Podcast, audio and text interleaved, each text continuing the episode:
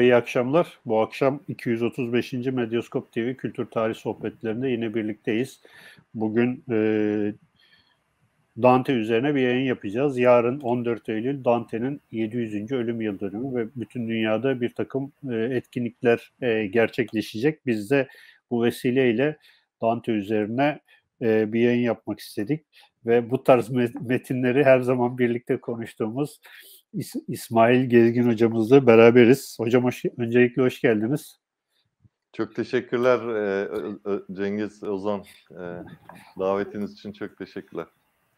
Rica ederiz. Biz sizle kırmayıp geldiniz bize.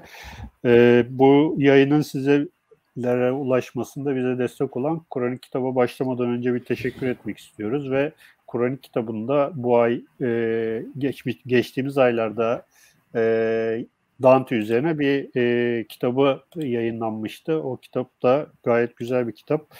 E, bu kitabı da herkese tavsiye ediyoruz. Bunun dışında bu sene çok fazla Dante çevirisi ve Dante üzerine kitaplar basıldı.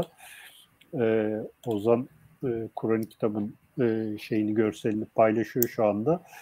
Ee, önümüzdeki haftada gene Dante üzerine, e, Dante'nin politik e, tutumu üzerine e, ikinci bir yayın daha yapacağız. E, o da Pinhan yayınlarından çıkmış olan bir Monarşi adlı Dante'nin bir eseri. Onu da buradan e, duyurmuş olalım. E, biz e, İsmail Gezgin hocamızla en son Vergilius'un Aeneas, Aeneas destanı üzerine e, konuştuk ve e, da, e, Vergilius'tan 1300 yıl sonra e, Dante ile birlikte e, yeni bir maceraya atıldığını e, ilahi komedyada görüyoruz. E, bu e, buradan yola çıkarak hocam bu, e, biraz böyle bir bağlantı kurmaya çalışıyorum. E, Dante'nin e, bu metninde e, bir antik e, Roma şairini kendine rehber olarak edinerek bir e, kurgu yarattığını biliyoruz ve bir, bir yere kadar onun onun rehberi oluyor işte Araf Fın ortalarına kadar sanıyorum. Daha sonra Beatrix e, bu e, şeyi devralıyor, rehberliği devralıyor. E, biraz buralardan girerek bu e, metnin e, içeriğine doğru bir e, giriş yapalım isterseniz. Hem Virgilius ve Dante ilişkisi hem de e, metin e, üzerine neler söylemek istersiniz? Evet. Şimdi sen şair falan deyince aklıma geldi. Ee, 90'lı yılların sonlarında bir film vardı. Ee, Zemeckis diye bir e, Zemeckis diye bir yönetmenin Judy Foster'ın başrolünü oynadığı e, Kontak diye, Temas e, diye Türkçe'ye evet. çevirmişti. E, o filmi e, hatırladım şimdi sen şair deyince. E, filmi şöyle kabaca hatırladığım kadarıyla bir iki cümleyle özetleyeyim ne demek istediğim daha iyi anlaşılacak. Şimdi e, işte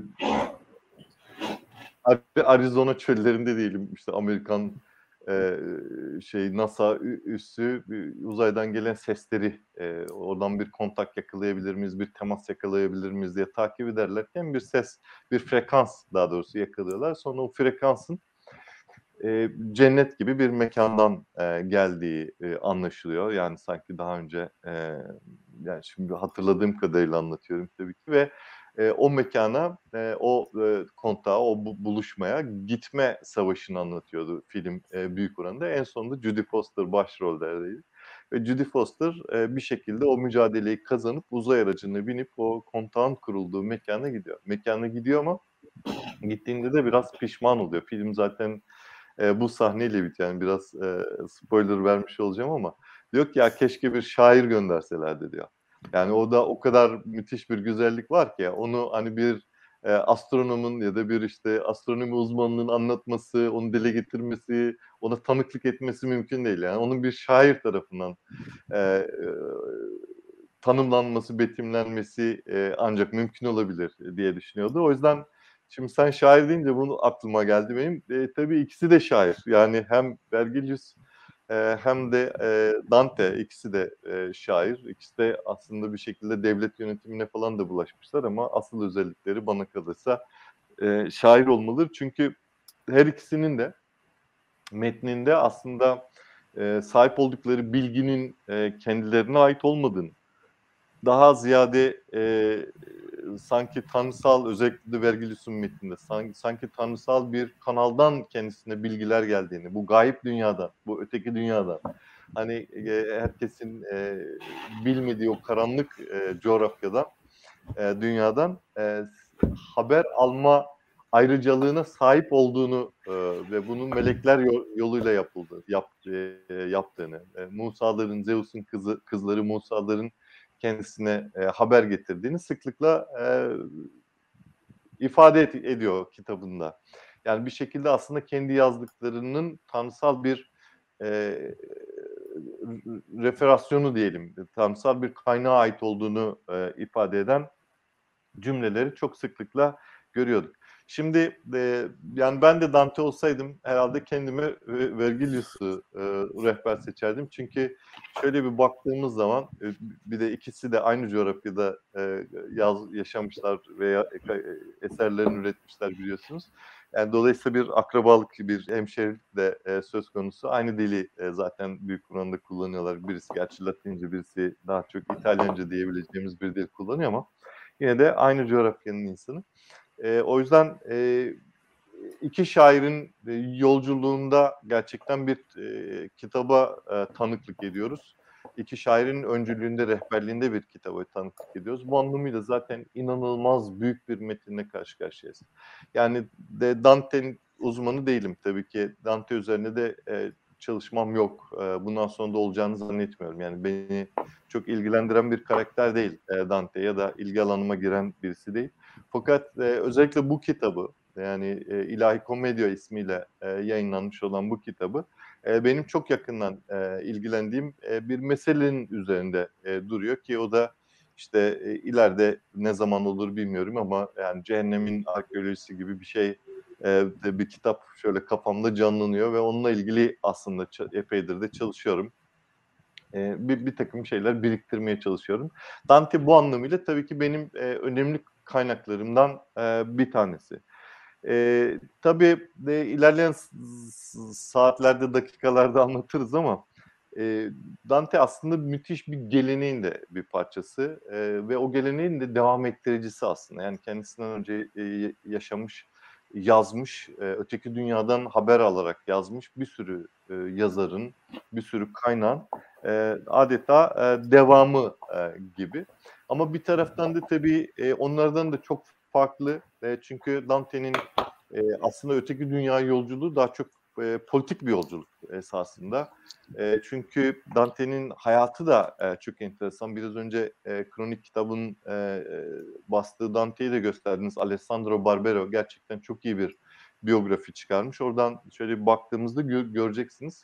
E, gerçekten bedbaht bir e, insan Dante bedbahtlığı da hani e, ne istediyse ne arzuladıysa e, ulaşamamanın getirdiği bir be, bedbahtlık.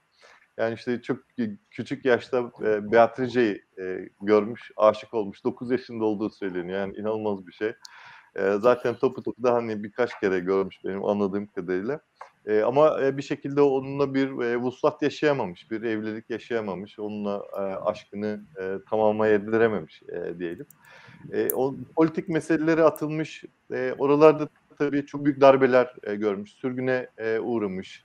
Hatta bir ara ölüm cezasına e, çarptırılmış ve e, çok sevdiği Floransa'dan e, ayrılmak durumunda kalmış ve uzunca bir süre politik nedenlerle yine. Önce sürgün, sonra ceza, e, sonra da zaten e, ilişkileri de bozulmuş. Çünkü Floransalılarla da ilişkileri bozulmuş. Çünkü o politik meseleler sırasında Floransa'nın e, Floransalıların hainlikle e, isimlendirebileceği bazı hamleler de yapmış. Çünkü Lüksemburg Kralı İtalya'yı işgal etmeye e, karar verdiğinde ona mektuplar yazmıştı. Yani demiş ki Floransa'yı da işgal edin. Çünkü e, kendisinin taraftarı olduğu e, politik eğilim e, iktidarda değil ve e, on, rakiplerin tahttan indirilmesini sağlayabilecek bir hamle olarak görmüş. Ona mektuplar da yazmış. Dolayısıyla e, hani Floransalılarla da araları e, belli ölçüde bozulmuş diyelim. Bir daha geri dönme e, e, fırsatı da olmamış. Belki yüzünü de bulamamış. Öyle bir yüz de bulamamış olabilir. Şimdi böyle bir insanın aslında bu dünyadaki e, kapanmayan hesaplarını öteki dünyada kapatma arzusu e, ya da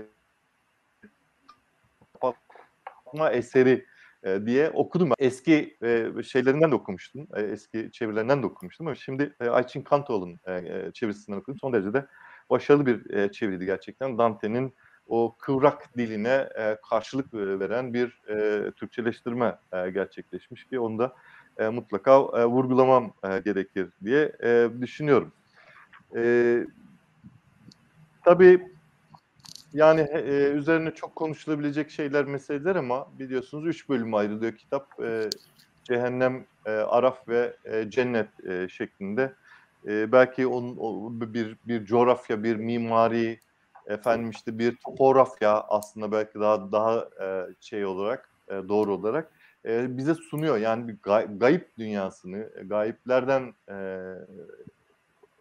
oluşan bir dünyayı aslında bizim neredeyse avucumuzun içi kadar bilinir hale getiren e, bir şey. Ve burada demin söylediğim gibi eski metinlerden işte Odisey'den, e, Homeros'tan, e, Vergilius'a kadar neredeyse herkesten yararlanmış. Hatta işte e, yine ileride söyleriz ama Homeros'un anlattığı cennette, cehennem neyse Tartaros'ta e, acı çeker, e, cezalandırılmış olarak anlattığı karakterler hala Dante'de cezasını devam ettirir. Yani cehennemin aslında nasıl bir ya da öteki dünyanın, öteki dünyadaki ödül ve e, ceza e, şeyinin meta, mekanizmasının nasıl korkunç bir biçimde işlediğini e, zaman ve coğrafya ve hatta inanç şeyi ta- taşımadığını e, ayrımı ya gözetmeksizin devam ettiğini göstermesi açısından e, oldukça e, enteresan. Tabii ki benim en, en çok ilgimi çeken, muhtemelen e, okuyan herkesin de en çok ilgisini çeken mesele e, cehennem meselesi. Benim de üzerinde en çok durduğum mesele bu. Yani ben de öteki dünyanın arkeolojisi gibi bir şey yapacağım ama tabii ki baş rolde cehennem olacak. O yüzden cehennem meselesi üzerinde biraz durabiliriz diye düşünüyorum. Bilmiyorum siz ne dersiniz?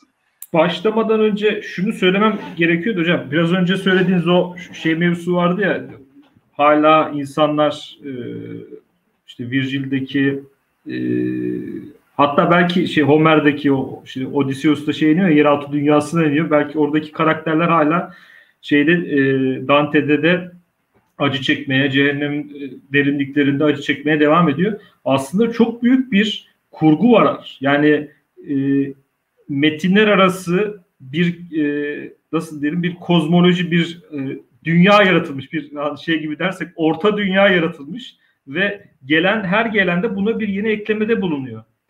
Ve bu şey işte atıyorum işte Homer'den başlıyor. Homer bir şey kuruyor, dünya kuruyor. Onun üzerine şey Virgil başka bir şeyi yamıyor. Yani onunla bütünlüklü bir şey inşa inşa ediyor diyelim ve hatta bıraktığı yerden devam ettiriyor. Dante de gelip bunun üzerine başka bir e, başka bir şey değil de inşaatı devam ettirmeye, o kozmolojiyi ve hatta o coğrafyayı genişletiyor ve farklı unsurlar da et, ekliyor ama o yapı böyle sanki metinler arasılık bir e, bir yapı var. Kesinlikle e, öyle bir yapı var. Hatta sanki bir senaryo birisi başlatmış e, binlerce yıl önce. E, her gelen yazar e, kendi tanıklığını da ekleyerek o senaryoyu biraz daha genişletiyor e, diyelim.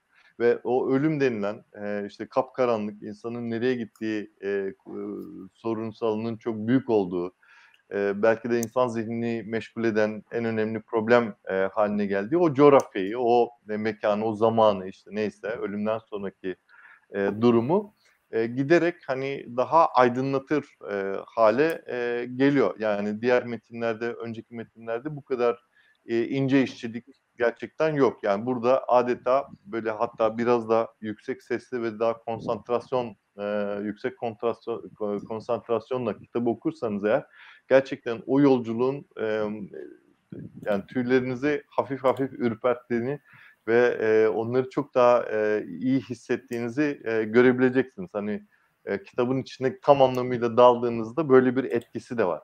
Çünkü o kadar gerçekçi ve o kadar canlandırıcı e, ki Yani o kayanın üzerinden atlıyorsunuz, o çukura giriyorsunuz, o canavarla karşılaşıyorsunuz. Yani o kadar canlı. İşte demin söylediğim şey burada e, devreye giriyor. Yani bir şair bunu ancak yapabilirdi. Yani bir arkeolog yapamazdı, bir gazeteci yapamazdı ya da bir başka e, işte e, toplum bilimci neyse yapamazdı. Ama bir şair gerçekten böyle bir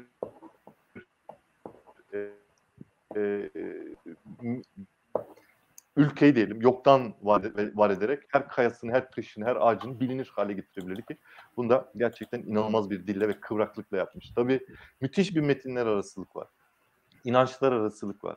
Coğrafya, e, politik e, meseleler, ondan sonra ne bileyim e, bir kere ne kadar entelektüel bir insan olduğunu görüyorsunuz. Yani belli ki e, meseleye çok hakim yani kendisinden önceki o yazın dünyasındaki yani 13. yüzyıl e, gibi bir şey düşünün hani e, kitabın e, kaleme alındığı tarihi yani ki ne kadar erken bir tarih yani e, yanlış hatırlamıyorsam daha matbaa yok yani ortada.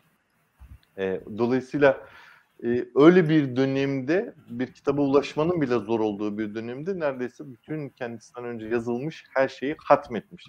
E, ikincisi ve özellikle cennet bölümünde inanılmaz bir e, inanç felsefesi var, bir din felsefesi var, bir Hristiyan teolojisi e, felsefesi e, yapıyor ki o da kayda değer bir şey. Hani e, okuyucuyu belki e, cehennem kadar heyecanlandıracak bölümler değil ama oralarda da e, nasıl bir e, derinliğe sahip olduğunu e, Dante'nin e, görmek çok mümkün. Evet. Hocam şimdi metne e, yavaş yavaş girelim. E, şimdi ben hani metni okurken e, olayın böyle bir mimari e, yanının olduğunu e, gördüm. E, zaten bu çok aşikar bir şey.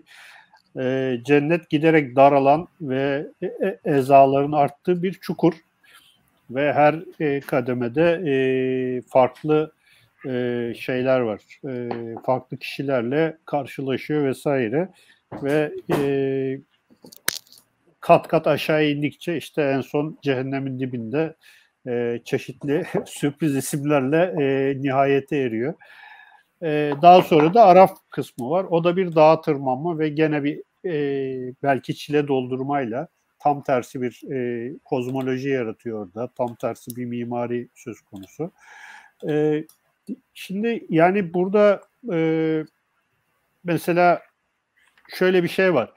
Hani cehennemin limbo bölümünde e, bir sürü Arap Müslüman görüyoruz. Onları hani cehennemin en e, nasıl deniz gören e, kısmına hani sonuçta bunlar cehennemlik ama hani çok da orada şey yapmıyorlar. İşte e, ne bileyim e, Yunan felsefecileri orada vesaire. Yani bir şey var. E, kendini Tanrı'nın yerine koymuş e, gibi de bir yan var aslında. Yani burada çok e, şairin e, söylediğiniz şey çok önemli. Politik hesaplaşması da var bir yandan ama bir yandan da o insanlığın evrensel e, değerlerine sahip çıkarak e, bunu bir yüceltme gayreti de olduğunu ben düşünüyorum. Evet. Eee, çok doğru. Eee, özellikle, işte, kendisi gibi şairleri falan, eee, Homeros dahil olmak üzere bir sürü şairi, eee, çok da cehennemlik yapmak istememiş. Yani Hristiyanlık öncesi yaşamalarına rağmen onları, hani, eee, bir iki yerde de şöyle şeyler okumuştum. Yani Hristiyanlık olsaydı, onlar Hristiyanlığı tanımış olsaydı, İsa ile karşılaşmış olsalar da onlar da Hristiyan olurlardı e, noktasında ama bir Hristiyan gibi hay- hayatlarında düzgün yaşamışlar. O yasaya uygun e, yaşamışlar. E, o yüzden on, onları hani böyle cehennemin derinliklerinde e, yanarken e, tasvir etmek istememiş. Çok ilginç şeyler var. Bazı notlar almıştım. Mesela Homeros, e, Horake, Ovidius, e, Lucianus, e, Öklit mesela matematikçi. Ondan sonra astronom Ptolemaios, e, yani kendisini bilgi olarak yararlandığı, kendisine bilgi taşıyan o bütün o yazarlar dünyasını e, Sokrates, Platon mesela, Thales yani bütün evet. bunları da bildiğini de e, görebiliyoruz. Yani gerçekten Empedokles, e, Herakleitos mesela. Ama enteresan karakterler de var. Mesela Sezar e, bunlardan e, bir tanesi.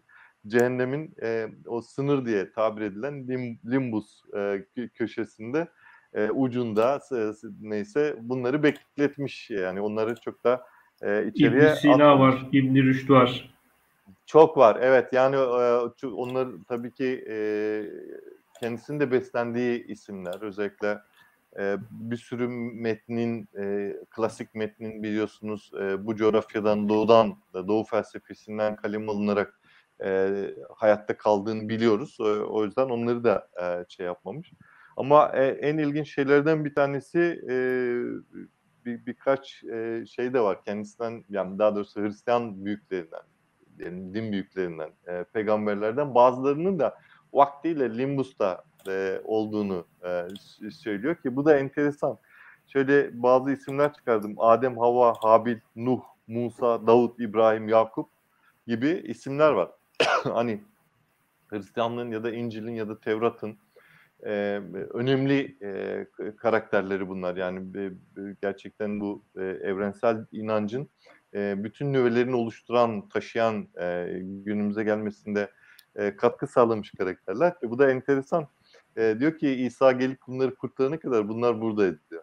Hani oradan e, bir Paskalya'ya e, da bir atıfta bulunuyor. Biliyorsunuz İsa çarmıha gerildikten e, sonra ölmez tabii ki. Onu e, Tanrı kendi yanına e, alır. E, yani gökyüzüne çeker. Ve İsa e, cehenneme gider. Yani İsa da e, aynı zamanda e, işte bu dünyadayken öteki dünyayı görebilen e, ne diyelim e, şeylerdendir. Keramet sahibi, e, özel insanlardan bir tanesidir.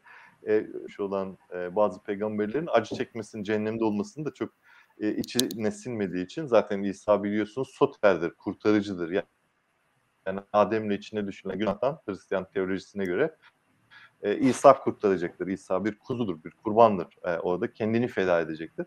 Gerçekten çarmıha gerildikten sonra e, gökyüzüne yük gider ve e, cehennemin kapısına dayanır. Hatta kapıyı açmak istemez e, cehennemin zebanileri. Kapıyı kırar ve e, şeyin e, ilk önce Adem'in içeriden eller uzanır çünkü bizi kurtar e, diye. Önce Adem sonra işte Havva'yı, İbrahim'i, işte Yakub'u, İshak'ı neyse onların hepsini çıkarır ki Anadolu'nun çeşitli yerlerinde bunu gösteren freskler vardır. Karanlık Kiliseyi mesela hatırlıyorum Kapadokya'da şahane bir fresk vardır. Böyle kapı kırılmış, e, iblis kapının altında kalmış ya da zebani kapının altında kalmış. E, içeriden bir sürü el uzanmış ve e, bizi kurtar diyor ve İsa onları e, kurtarıyor. Üç gün sonra da zaten İsa biliyorsunuz geri dönüyor, hayata geri dönüyor.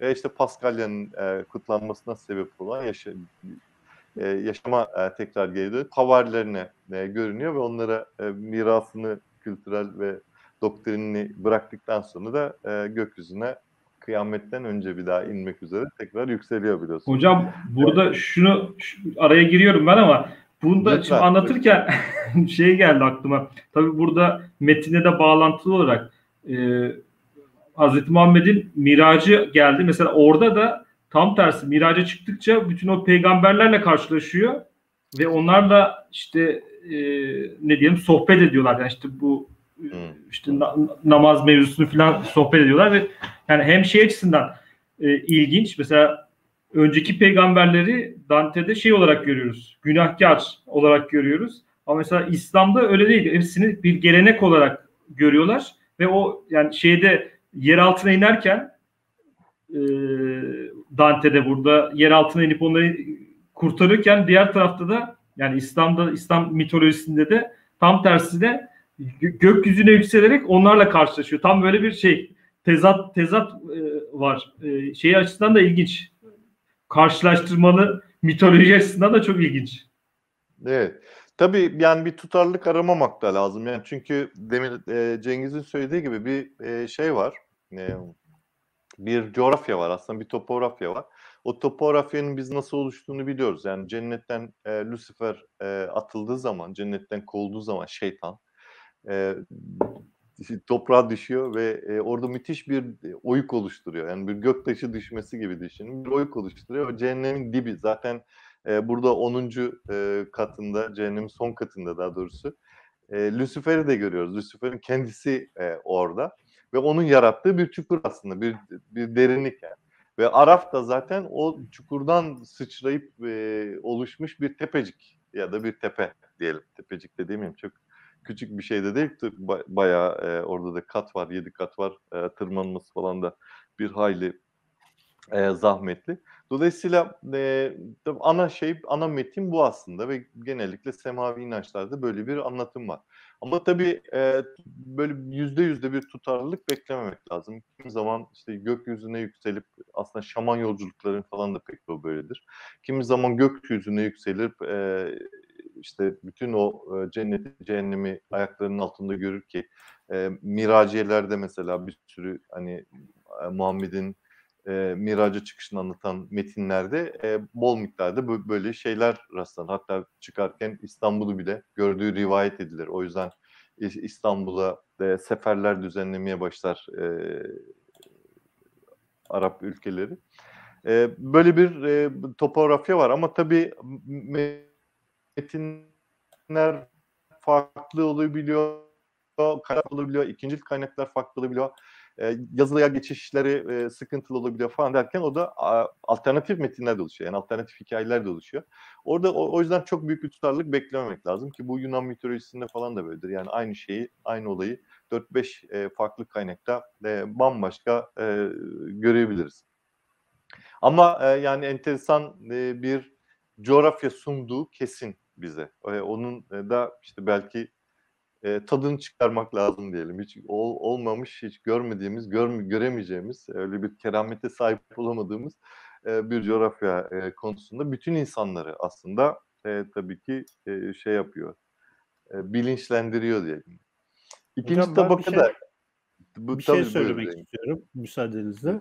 Şimdi e, belki siz tabii buna da gireceksiniz ama hani e, sizinle başından beri yaptığımız bütün bu destanlar üzerine yaptığımız yayınlarda kahramanlar hep bir yer altına inip tekrar yukarı çıkıyorlar. Gılgamış'ta da var, Aeneas'ta da var, Odysseus'ta da var vesaire. Ee, yani mesela en son yaptığımız yayında Aeneas'ın yolculuğunda da aynı şey e, e, konuşuldu. E, bu bu bu, bu geleneğin e, birbiriyle bağlantısını nasıl e, şey yapabiliriz, kurabiliriz? Yani bu bütün bu e, konuştuğumuz destanlarda kahramanlar hep bir yeraltı macerasına giriyorlar. Tabii hiçbirisi bu kadar ayrıntılı olarak şey yapmıyor ama e, biraz buralara e, giriş yapabilir miyiz acaba? Tabii. E, tabii yaparız. Yani e, ben şöyle okuyorum daha önce Homo narrans üzerine konuşurken de benzer şeyler söylemiştik. Gılgamış üzerine konuşurken de, hakikaten Vergilius üzerine konuşurken de benzer şeyler söylemiştik. Yani e, bu coğrafyanın, bu işte e, şairlerin, e, keramet sahibi insanların gidip gelerek haber getirdikleri bu gayip coğrafyasının aslında e, bir şekilde binlerce yıl önce oluşturulduğunu, yani zihinlerde kodlandığını, insanların bunu hayal etmeye başladığını veya işte böyle bir dünyanın varlığını düşünmeye başladıklarını e, hep gördüm yani kendim e, çalışmalarımda falan bunu hep hissetmişimdir. Aslında e, biraz önce söyledim ya Cehennemin Arkeolojisi gibi bir kitap var e, aklımda diye. Bunu düşünürken de e, ya da bu kitabı e, hayal ederken de böyle bir background e, hayal ettim. Yani insanların öteki dünyayla ilgili ilk imajları, ilk imgeleri, ilk düşünceleri ne zaman başladı, nasıl başladı e, düşüncesiyle. E, onunla ilgili olarak da aslında e, bizim yani şahsen arkeolog olduğum için olayları dikine de görebiliyorum. Öyle bir şansım da oluyor. Ee, çok eski ölü gömme geleneklerine bakmanın bile yeterli olduğunu düşünüyorum. Yani işte bir sürü farklı tarihleri zikreden yayın var bu konuda ama yani şöyle 200-300 bin yıldır neredeyse ölü gömme e, ritüelinin insanın hayatında olduğunu e, yani eski tarihlerde daha az örnekler elimize geçmiş olsa da olduğunu biliyoruz. Ama son 50-60 bin yıldır zaten kesinlikle var. Yani onu biliyoruz. Yani Neanderthalensis'inde, e, Homo sapiens'inde ölülerini gömdüklerini, gömerken de cenin pozisyonda yani anne karnında dünyaya gelme e, gibi bir hamilelik sanki yaşın, yaş, yaşayacakmış ve yeni bir doğuma gidiyormuş gibi e, gömmenin çok baskın ve e, aslında bize bir şey anlatan bir e, ne diyelim bir sanat olduğunu, bir bir metin olduğunu e, düşündüm ben hep. Yani bir şekilde o kadar eski tarihlerden itibaren insanların bu dünyanın e, yaşanılan kısmının insan hayatı için son olmadığını, e, buradan e, burada sonlanan hayatın başka bir noktada devam ettiğine e, dair bir bir bilgi var, bir inanç var. E, yani bu bilgi tabii ki mitik bir bilgi. Yani bunun e, işte ispatı falan çok kolay mümkün e, olmayan bir bilgi ama e, bir şekilde insanlar Homo narrans'ın zaten e, büyük bir bölümü bununla ilişkilidir. İnsanlar e, belli ki bir kimlik sorunsalı e, içerisine düşmüşler. Kendilerinin kim olduklarını e, sorgulamaya başlamışlar. Kendilerini diğer hayvanlarla aynı kefeye koymak istememişler. Evrim ağacının o e, dalından ayrılmak istemişler. Kendilerinin özel e, bir e, canlı tür olduğunu ve belli bir misyonla e, bu dünyada bulunduklarını e, inanmak istemişler diyelim ve bunu e, bir şekilde e, işte adım adım adım adım adım adım geliştirmişler gibi görüyor. Yani bir taraftan e, şöyle özetlemem gerekirse aslında şunu söyleyebilirim. Yani en azından işte 50-60 bin yıldır yani çok daha eskisi de var kesinlikle ama en azından 50-60 bin yıldır aslında insanın öteki dünya inancı veya hayata dair e, zihnindeki kodlar e, içerisinde e, mutlaka e, bir şey var, bir bir ne diyelim bir benzerlik var, bir paralellik var, hatta bir devam var. Demin Ozan'ın söylemi e, şey e, örneğini verdiği gibi e, bir devam şey var ve aynı e, senaryonun üzerinde hala hareket eden bir inanç sistemi e, var e, gibi görünüyor. Yani öteki bu, bu dünyada işte e, sona e, eren bir yaşam olmadığını düşünen insanın ölüsünü gömüp öteki dünyaya hediyelerle e, göndermesi mesela mezar hediyeleri falan da bunun için e, çok net bir e, şey. Ayrıca zaten yazılı döneme geçildikten sonra biliyorsunuz bir sürü yazılı örneği de var. E, yani başka bir dünyaya gidildiğini, oradaki e, tanrısal sistemin farklı olduğunu ve hatta e, o, o dünyadaki pozisyonun e, o dünyadaki e, biz, bizi bekleyen ya da gideni bekleyen yaşam biçiminin sonsuz olduğunu ve bu dünyadaki e, eylemlerimize bağlı olduğunu değil mi? Yani ceza ya da ödül e, şeklinde eylemlerimize de bağlı olduğunu anlatan e, pek çok e, metin var. Aslında e, çoğu hani bu metinlerin çoğu paganist e, metinler e, diye küçümsenmiştir ya da ciddiye alınmamıştır e, gibi görünür ama esasında bakarsanız yani semavi inançların e, merkezindeki temelindeki temel motiflerin e, ta o, o metinlerden itibaren hiç değişmeden devam edip geldiğini e, görebiliyoruz. Yani bir öteki dünya var.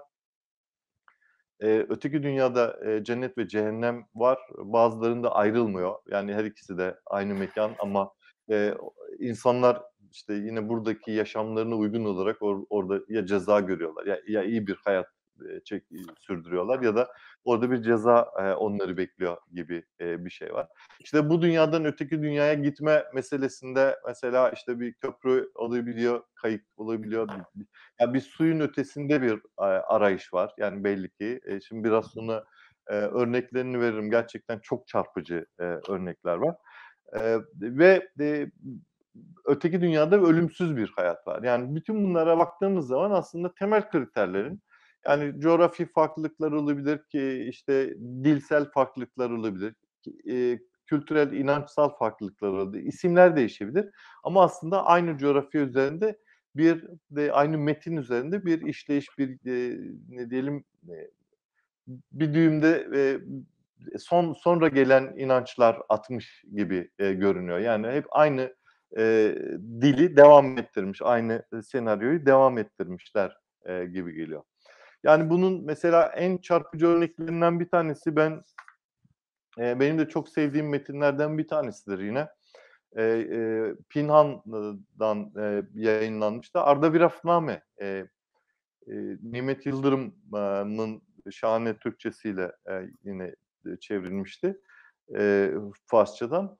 E, Arda Virafname mesela çok çarpıcı bir şeydir. Hani Şimdi e, işte en son konuştuğumuzdan bu yana, bu programı yapacağız dediğimizden bu yana ben de e, vakit oldukça e, Dante'nin e, anlatımıyla nasıl bağlar kurmuş insanlar, araştırmacılar onlara bakmaya çalışıyorum. Genellikle e, İslam'la karşılaştırmalar e, çok e, fazla var. İşte cennet metaforu üzerinden mesela İslam'la bağlantıları, benzerlikleri, farklılıklarını araştıran çok sayıda makale var. Yani yerli yabancı. E, fakat mesela e, belki de ben rastlamadım bilmiyorum. Arada bir pek de e, öyle özdeşleştiren, karşılaştıran olmamış yani. Onu şöyle kısaca istersen. Şimdi e, rivayete göre ya da kitabın bize e, sunduğuna göre Büyük İskender e, Pers ülkesini ele geçirdikten sonra e, Pers kültürü zaten biliyorsunuz Büyük İskender e, Helen kültürünü bütün dünyaya yaymak üzere e, yola çıkmış gibi e, anlatılır. E, dolayısıyla oradaki kültürü de değiştirip dönüştürmek gayreti içerisine girmiş. Yine Perslerin anlattığına göre ve bu bu e, amaçla da onların kutsal metinlerini bile yok etmiş. Yani Avesta diyebileceğimiz o kutsal metinleri e, bile yok etmiş ve aradan epeyce bir zaman geçmiş ki e, insanlar artık neyin günah neyin sevap olduğunu unutmuşlar.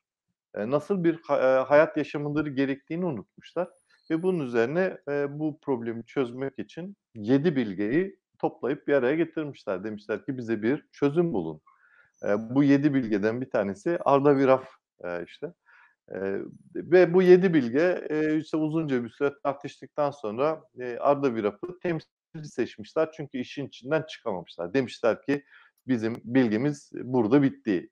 Bundan sonrasının birimizin gidip bu yolculuğu yapıp öteki dünyaya geçip bunu görmesi gerekiyor diye. Tam bir şamanik yolculuk aslında.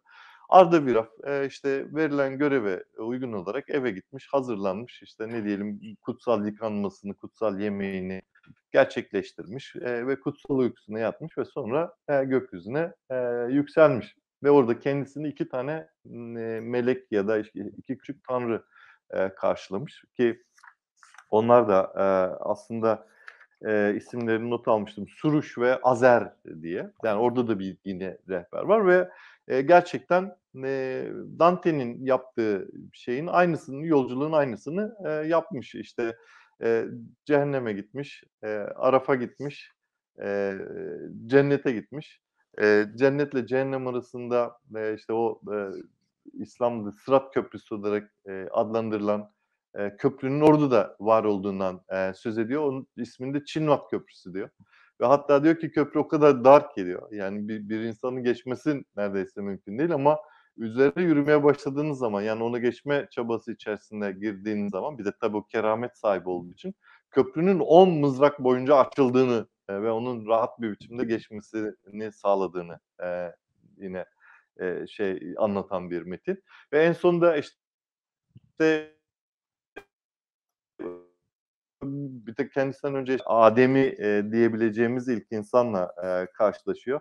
Yine onu da soruyorlar tabii sürekli her gittiği yerde yani sen kimsin, niye geldin, canlı olarak bu bu dünyada nasıl var olabildin diye. O da diyor ki ben e, görevliyim yani keramet sahibiyim, peygamberim ben e, ve görmeye geldim. Buna iznim var diyor. Geçiyor. E, ilk insanlar da Keyümers e, yine e, şey Zerdüşlerin inancına göre Keyümers e, işte Zarahustra'yı görüyor mesela o kutsal metinlerin e, yaratıcısı diyelim ya da e, kendisine indirilen e, şahsiyet. E, Ahura görüyor ki Ahura Mazda onların tanrısı biliyorsunuz. E, bir e, ışık hüzmesi olarak en sonunda Ahura Mazda'yı görüyor ve Ahura Mazda ona iyi ve kötüyü görme e, şeyi veriyor ve bu yolculuğu bitirdikten sonra oturuyor, iniyor aşağıya. Katiplerine anlatıyor. Katipler de onu kalem alıyorlar ve tekrar Zerdüşt inancının işte günahlarını ve sevaplarını, insanların inanırlarının nasıl bir hayat yaşamaları gerektiğini yeniden kayda almış e, oluyorlar. Aslında bu, bu haliyle bakarsanız yani e, en fazla e, Dante'ye benzeyen metnin e, bu olduğunu söylemek mümkün. E, üstelik de e, hatırı sayılır bir e, mekansal şey de var. E, tanımlama da e, var ve hatta işte tek tek günahlar üzerinde de durmuş. Yani özellikle mesela feminizm çalışanların yine bu metni çok e, irdelemelerini isterim. Özellikle cinsiyet rolleri açısından falan. Dünyada nasıl yaşanması gerektiğini, e, bunun dışına çıkanların orada nasıl cezalandırıldığını en ince detaylarına kadar e, neredeyse e, anlatmış e, bir şey. O yüzden bu bu aslında çok e, büyük bir geleneği. Yani muhtemelen belki günümüzde de şimdi Dante'den e, el alıp e, devam ettirecek bir şair çıkabilir. Çünkü 7-800 yıl e, oldu neredeyse 700 yıl oldu. E, epeyce bir e, şey birikti. Hani öteki dünyaya giden insan oldu. O nüfus kalabalıklaştı orada. Onları da yazacak birileri mutlaka çıkacaktır e, diye düşünüyorum. Onları da artık biz okur muyuz okumaz mıyız bilmiyorum ama yani e, geleceğe e, en azından bugünün inançları açısından e, nasıl kalacağını e, görmek mümkün. Evet. Hocam bu e, metnin içinde e, Dante'nin böyle e, hani amiyane tabirle racon kestiği yerler var. Mesela işte üç tane papayı cehenneme gönderiyor vesaire. Şimdi e, ciddi bir din eleştirisi var. Yani orada e, sanki ben bunu okurken hani en fazla 50-60 sene sonra veya 100 sene sonra reformasyon hareketi gelecek ve işte bu kilisenin e, ve papalığın tahtını epey bir zorlayacak e, duygusuna kapıldım. Bir aslında bu erken erken bir e, Hristiyanlık eleştirisi metnidir diyebilir miyiz buna? E, yani diyebiliriz tabii ki. Hristiyanlık eleştirisi demesek bile Hristiyanlığın Kilise. iktidarını ellerinde Kilise. tutan, evet, kilisenin evet. eleştirisi diyebiliriz. Çünkü aslında e, Dante'nin hayatına baktığınız zaman da benzer bir şey görüyorsunuz. Yani e, kilise e, odaya çok hakim, e, bütün kontrolü elinde tutmaya çalışıyor. Hatta Dante'nin e, şeye gönderilmesi, sürgüne gönderilmesi ve idam cezasına çarptırılmasındaki en önemli e, şeylerden bir tanesi, e, insanlardan bir tane, neden olan insanlardan bir tanesi bir papa yani. Papa işte bilmem 7. 8. E, Bonifatius gibi e, bir isim vardı yanlış hatırlamıyorsam. O dolayısıyla onu, onu da e, gönderiyor aslında, zaten. e, tabii on, onların hepsini gönderiyor. Yani orada o kadar çok kardinal e, papa ve işte bu konularla e, ilgili suç e, diye tanımladı. Hepsini suçlamış yani. Bir şekilde aslında teraziye oturtmuş, hepsini yargılamış ve onları cehennem e, de yakarak ya da işte ceza çektirerek aslında dünyadaki o bitiremediği hesaplarını biraz bitirme çabası içerisine e, girmiş. Neticede zaten e, en sonunda Beatrice ile kavuşması da e, böyle bir şeyin göstergesi. Yani işte Arap'ın sonlarına doğru birden e, Vergilius diyor ki artık benim gidemeyeceğim, izin olmadığım yer var diyor. Çünkü Hristiyan değil, o cennete girmesi söz konusu bile değil. E, dolayısıyla de, diyor ki sana artık bundan sonra Beatrice e, şey yapacak diyor, e, rehberlik edecek diyor. Zaten birkaç yerde de var hani e, diyor ki beni e, davet eden ve davet ettiği her yere gideceğim kadın davet etti diyor. Yani bir kadın davet etmiş. E, Beatrice'nin e, davet ettiğini biliyoruz. Beatrice'nin de çok erken öldüğünü biliyoruz. Yani 21 yaşında sanırım e, ölmüştü. Dolayısıyla hani e, dünyada kavuşamadığı vuslatı e, orada gerçekleştiren e, bir e, anlayış olduğunu söylemek mümkün e, bu bağlamda. Evet. Bu 26. kantoda Ulysses ve Diomedes'le karşılaşma sahnesi çok acayipti yani. Ee, yani bu işte orada da e, Ulysses'in sonunu bildiğimiz e, gibi sonlandırmıyor. Yani bir metne yeniden bir müdahale ediyor. Ne, ne diyorsunuz hocam bu konuyla ilgili? Vallahi doğru, e, doğru bir şey yapmış mı yani sizce? şimdi bal, bal tutan parmağını yalar. E, dolayısıyla e, aslında Odysseus'u zaten biliyorsunuz cehenneme koyuyor. Yani e, evet. onu şimdi e, bakıyorum notlarımda olması lazım. Hangi e, şey diye ölümcül günahlardan bir tanesi ne yanlış hatırlamıyorsam e, yerleştirmiş onu. E, çünkü de sahtekar bir adam yani yalancı e, bir adam. Herkesi e, kandıran e, bir adam. E, zaten Hristiyan e, değil e, ve o, o yaşam biçimine de uygun bir hay- hayat e, sürmemiş. O yüzden e, onları e, hep cehenneme yerleştirmiş ve cehennemin yani en dibine demeyelim ama hani merkezine değil ama e, epeyce e, içerisine e, koymuş. Evet Odysseus aslında en dibine koymuş Odysseus'la e, Diomedes'i. Çünkü her ikisi de e, gerçekten hayatları büyük bir yalan dolan üzerine kurulu. Yani Homeros'u zaten bu anlamda eleştiren de çok biliyorsunuz. Antik yazarlar arasında da eleştirenler var. Yani her şeyi yalan söylüyor e, e, diye e, ya da doğruları anlatmamış e, diye söyleyen bir sürü yazar biliyorum. E, o kendince o adaleti burada vermiş yani. Odysseus e, cehenneme iniyor biliyorsunuz. Tartaros'a iniyor o ülkesine dönerken Troya evet. Savaşı bittikten sonra ve orada ülkesinin yolunu öğreniyor. Teiresias isimli e, bir e, bilici bir kahin var. Onu daha önce konuşmuştuk. E, iniyor ve geri e, çıkıyor. E, or, orada bırakmış şey e, Odysseus'u. Yok ki orada sen kal yani. E, sen orada acı çekmeye e, devam et e, diyor. Ve tabii e, or, oraya baktığım zaman 9. E, bölüm e, ihanet e, bölümü zaten. Yani cehennemin en dibi artık Lucifer'le yani şeytanla aynı e, noktada yaşamaya mahkum edilen, e, belki de hiçbir zaman buradan çıkamayacak olan e, insanların e, olduğu bir gelenek. Yani kimler yok ki burada? E, mesela ilginç olan e, İslam peygamberinin e, Muhammed peygamberi de e, buraya yerleştirmiş olması. Hatta Ali'yi e, buraya evet. yerleştirmiş olması. Onu da bir şekilde herhalde ihanet olarak e, görmüş e, Hristiyanlığa karşı. Ondan sonra e, Yahuda Iskaryot var mesela. Yani İsa'nın çarmıha gerilmesine sebep olan o hain e, şey e, ne, ne derler öğrenci e, evet. havari e, e, Yahuda Iskaryot var mesela orada. Ondan sonra e, işte ne bileyim e, başka kim var? Brutus e, var.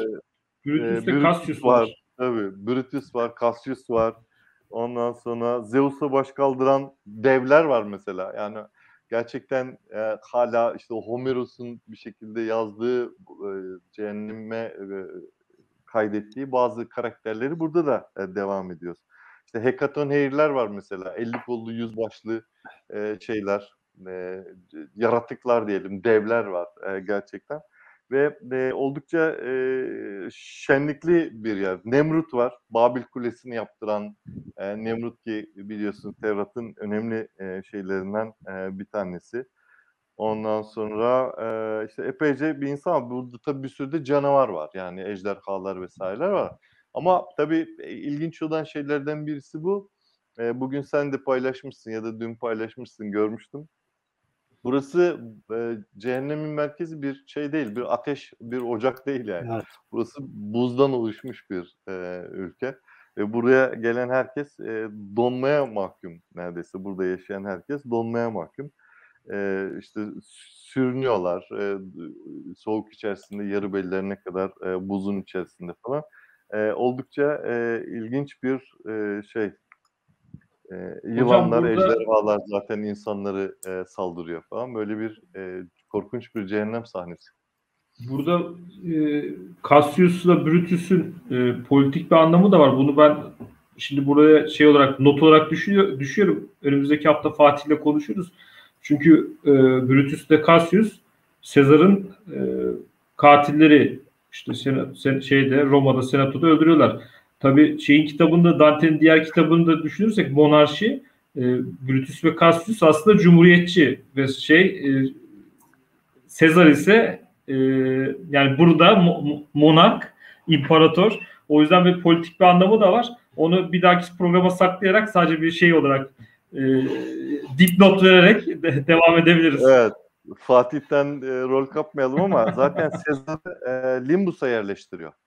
Yani evet. Sezar Limbus'ta ama Brutus ve Cassius şeyde e, cehennemin 9. katında yani en ihanet e, artık Tanrı'ya ihanet eden e, en ağır suçları işleyen ki burada demin dediğim gibi Zeus'a ihanet edenler bile var yani onlar orada şey gibi zebani gibi e, gösterilmiş ama e, onlar da e, devam ediyor orada yani çok enteresan e, bir şey.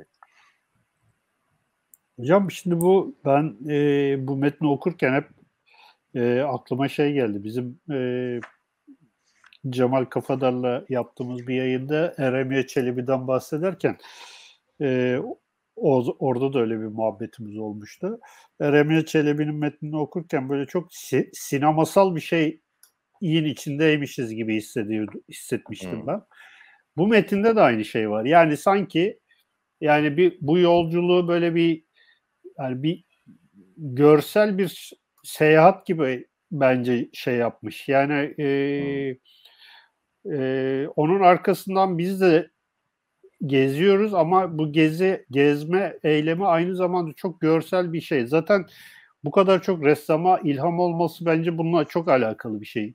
Yani işte Gustav Dore gravürlerini yapmış, William Blake işte sulu boyalarını yapmış, Boccaccio'nun dünya kadar şey var ve bir sürü de sanat tarihinde biliyorsunuz şeyleri var bunun karşılıkları var. Görsel bir e, e, şey var mı sizce? Yani böyle bir hani tabii si- sinemasal göz belki diyemeyiz yani ama yani sanki böyle bir e, yani o bir çeşit yeni e, beğeni diyebileceğimiz yani o resim sanatı işte e, biliyorsunuz erken Rönesans'ta da çok denk gelen bir dönem o dönem. Ee, böyle bir sanki e, kamera göz varmış gibi geliyor bana e, bu metnin içinde. Ne diyorsunuz bu konuyla ilgili? Ee, kesinlikle haklısın Cengiz. Çünkü e, gerçekten e, bu kadar insanın zaten onun resmini, e, onun anlattığı şeylerin resmini yapmaya çalışmasının sebebi de e, bu. Onun için dedim zaten bir şairin gerçekten anlatımı burada çok önemli bir rol üstleniyor. Fakat o kadar detay veriyor ki, o kadar işte ağaçlar, e, o canlılar, o işte ne bileyim kanatlı yaratıklar, cehennemin nehirleri, şunlar bunlar falan hakikaten e, sözle bize gösteriyor yani gözünle görmen e, gerekmiyor. Ama bir taraftan şu da var. Yani bunu da e, düşünmek lazım diye düşünüyorum. E, demin söylediğim gibi yani işte binlerce yıl öncesinden itibaren aslında o coğrafyanın, o mekanın e, yani ölümden sonra gidilecek olan o mekanın e, nasıl bir yer olduğu insanlarda büyük bir ilgi ve merak uyandırmış ve bu e, ilgiyi ve merakı e, sönümlendirmeye çalışmışlar diyelim. Onu tatmin etmeye e, çalışmışlar. Yani orayı hayal etmeye çalışmışlar.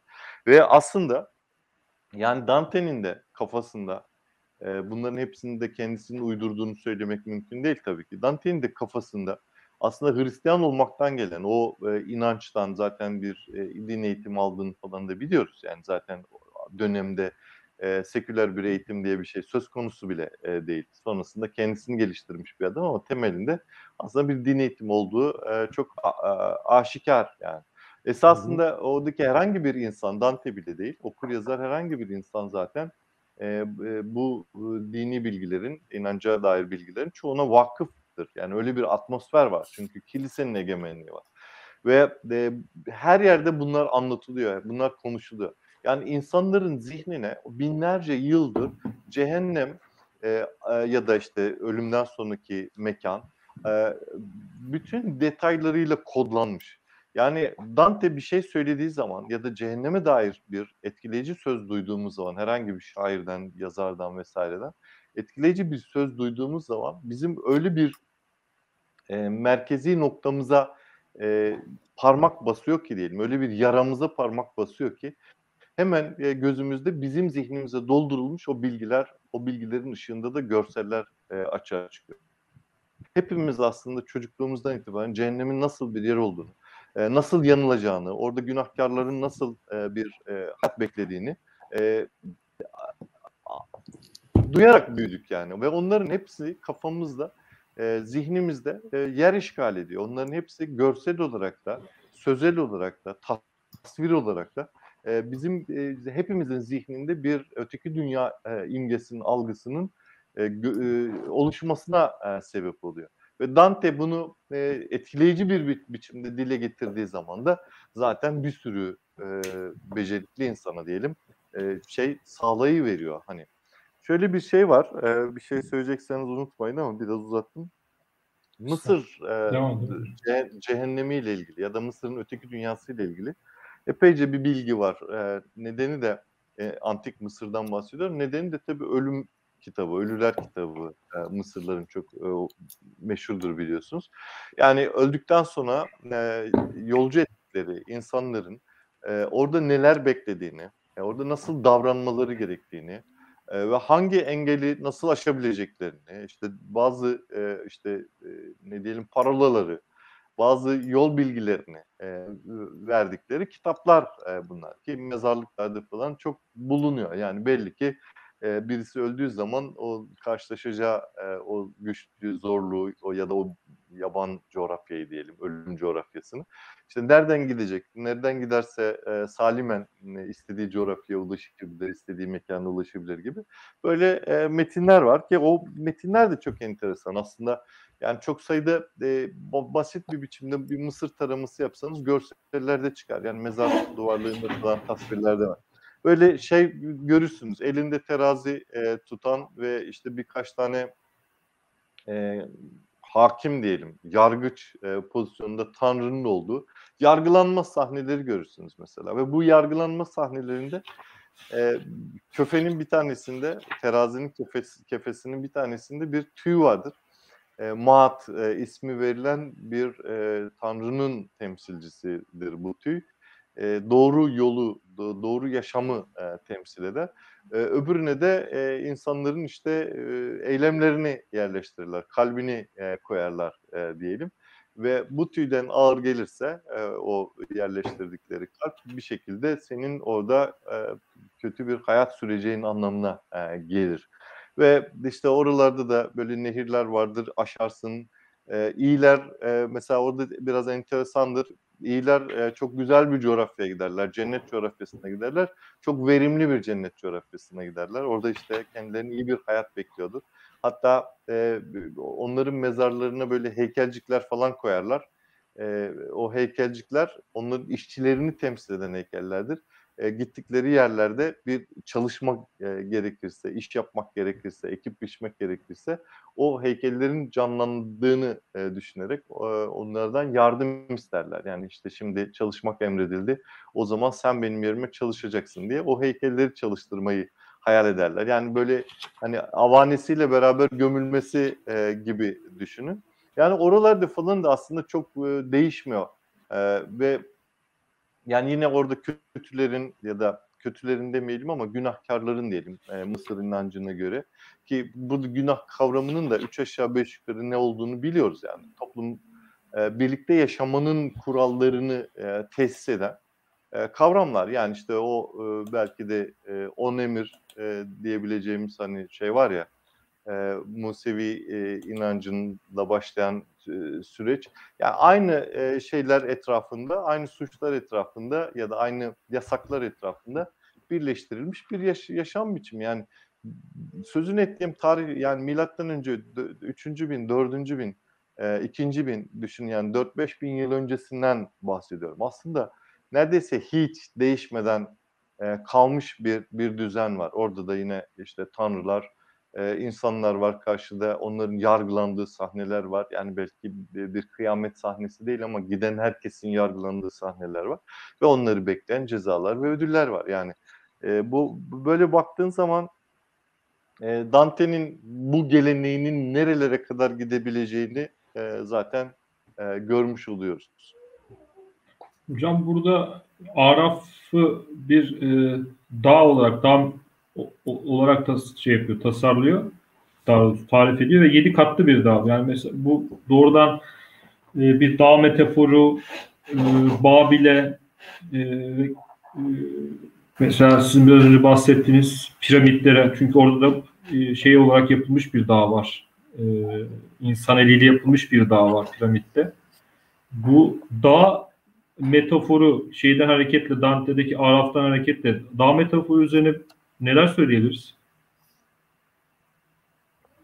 Şimdi hani Dante yazmaz ama işte demin söylediğim gibi Lucifer'in düşmesiyle oluşmuş bir çukurundan çıkan topraktan oluşmuş bir coğrafya, bir şey. Ama mesela diğer anlayışlardan da biraz farklı bir metafor. Araf çünkü burada da hafif yollu bir cezalandırma sistemi var. Yani Araf hani böyle insanların cennete geçmek için e, beklediği e, bir yer gibi değil yani. Aynı zamanda böyle bir bekleyiş var ama burada e, ufak çaplı e, böyle e, günahların da bedelinin çekildiği bir yer var. Yani cennete konulmak ya da cennette e, işte günahın şey, bedelini ödemiş ve ondan sonra Araf'a geçmiş olanlar e, da var ama e, bir de işte ne bileyim mesela hiddet, gaflet, kibir vesaire gibi günahkarların da burada hani e, cehenneme konulamayacak durumda olanların da burada e, var olduğunu biliyoruz. Aslında e, bir şekilde oradaki tabakalanma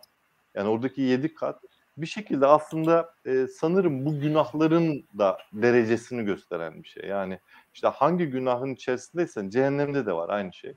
E, cennette de var aslında aynı şey. Yani orada da e, hangi e, iyi eylemi yaparsan nerede yer alırsın e, gibi bir şey var. Yani hep böyle bir hiyerarşi oluşturulmuş. Bir günah içinde de bir hiyerarşi var. E, sevap içinde bir hiyerarşi var. Burada mesela şöyle ben de listelemiştim şöyle bir e, aşağıdan yukarıya doğru ya da yukarıdan aşağı doğru e, bir bekleme yeri var. Evvel araf diyorlar. Bir bekleme yeri var. Sonra sırasıyla kibirlilerin beklediği bir mekan var ya da hafif çaplı cezalandırıldığı bir mekan var.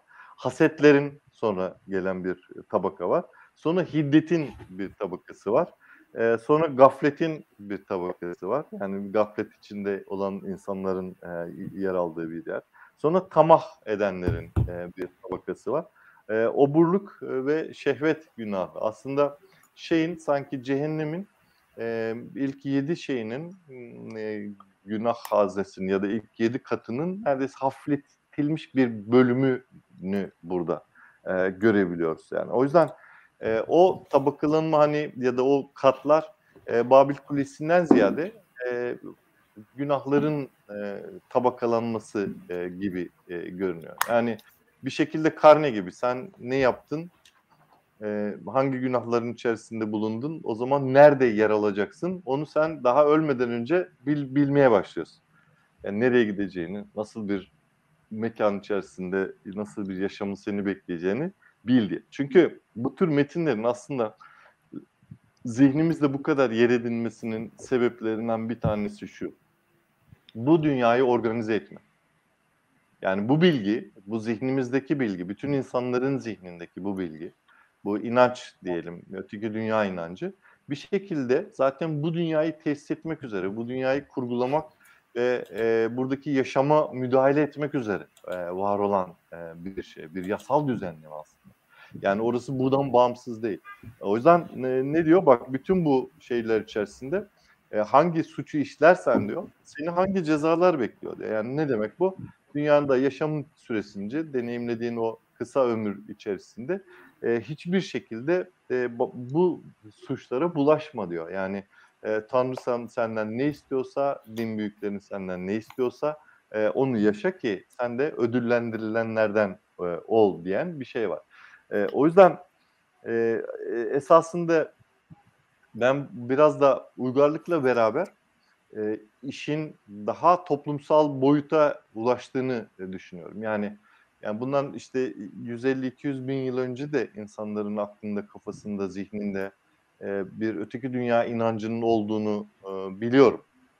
E, fakat o öteki dünya inancının bu dünyayı çok da fazla yönlendirdiğini söylemek mümkün değil. Zaten yaşam biçimi de buna çok izin verdi. Ama ne zaman iktidar dediğimiz, siyasi otorite dediğimiz bir otorite ortaya çıkıyor. Yerleşimler kurul, kurulduğu anda bir otorite ortaya çıkıyor ve o otorite insanları bir arada tutabilmek ve onları kendi arzusu, isteği, e, amacı e, çerçevesinde hareket ettirebilmek için inanç en kullanışlı e, silahlardan bir tanesine dönüşüyor ve siyasallaşıyor. Yani gündelik hayatı e, domine etmeye e, başlıyor. Yani antik çağda bile bunu e, fazlasıyla hissetmeyiz esasında. Yani her şey din dinle e, ilişkilidir. Yani Roma'da falan yani ne diyeyim tel dolabının tanrısı vardır. Ee, işte ne bileyim bir şeyin e, klozetin şeyin tuvaletin tanrısı vardır mesela. Yani bir şekilde bir tıkanma vesaire varsa ona e, yorulur. Hani o e, bir, ona karşı bir e, hak, haksızlık ettik, bir e, hata yaptık ki o bize böyle bir bela verdi diye düşünür. Ve o tabii ki e, herkesin de gönlünü e, almaya çalışır Romalılar. Onların günleri vardır, işte e, tapınma e, zamanları vardır, bayramları vardır. Kimi küçük, kimi büyük. E, pek çok tanrı bütün dünyayı organize eder.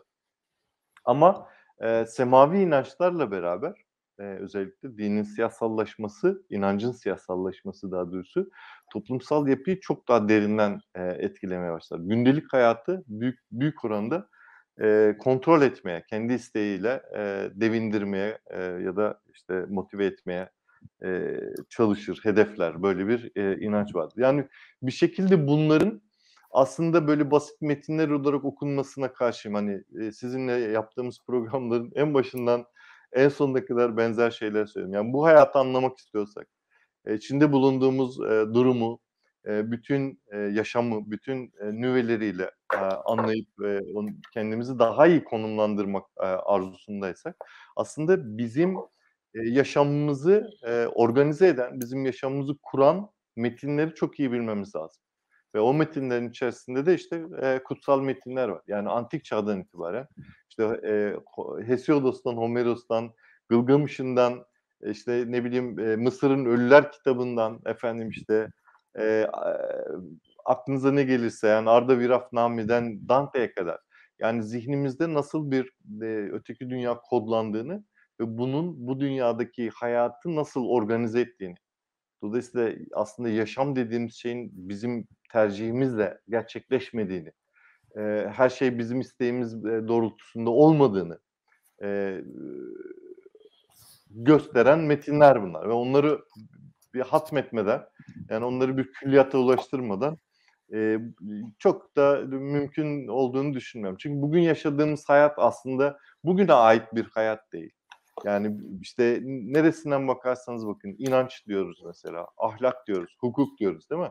Yani biz mi belirledik nasıl yaşayacağımızı, hangi hukuksal düzlemde olacağımızı biz mi belirliyoruz? Hayır işte ta e, hukuk dediğin şey e, yani Roma hukukundan hatta çok daha öncesinden yani Hammurabi kanunlarına kadar gider yani. Ya da işte yazısız olan dönemdeki o e, hukuka kadar gider, birlikte yaşam kurallarına kadar gider. E, dolayısıyla ahlak aynı şekilde, inanç aynı şekilde binlerce yıl öncesinden itibaren oluşturulmuş. Tabiri caizse böyle ince ince her geçtiği coğrafyada ve ta, zaman diliminde ekler yapılarak e, herkesin katkıda bulunduğu bir bir e, aslında kıyafet diyelim.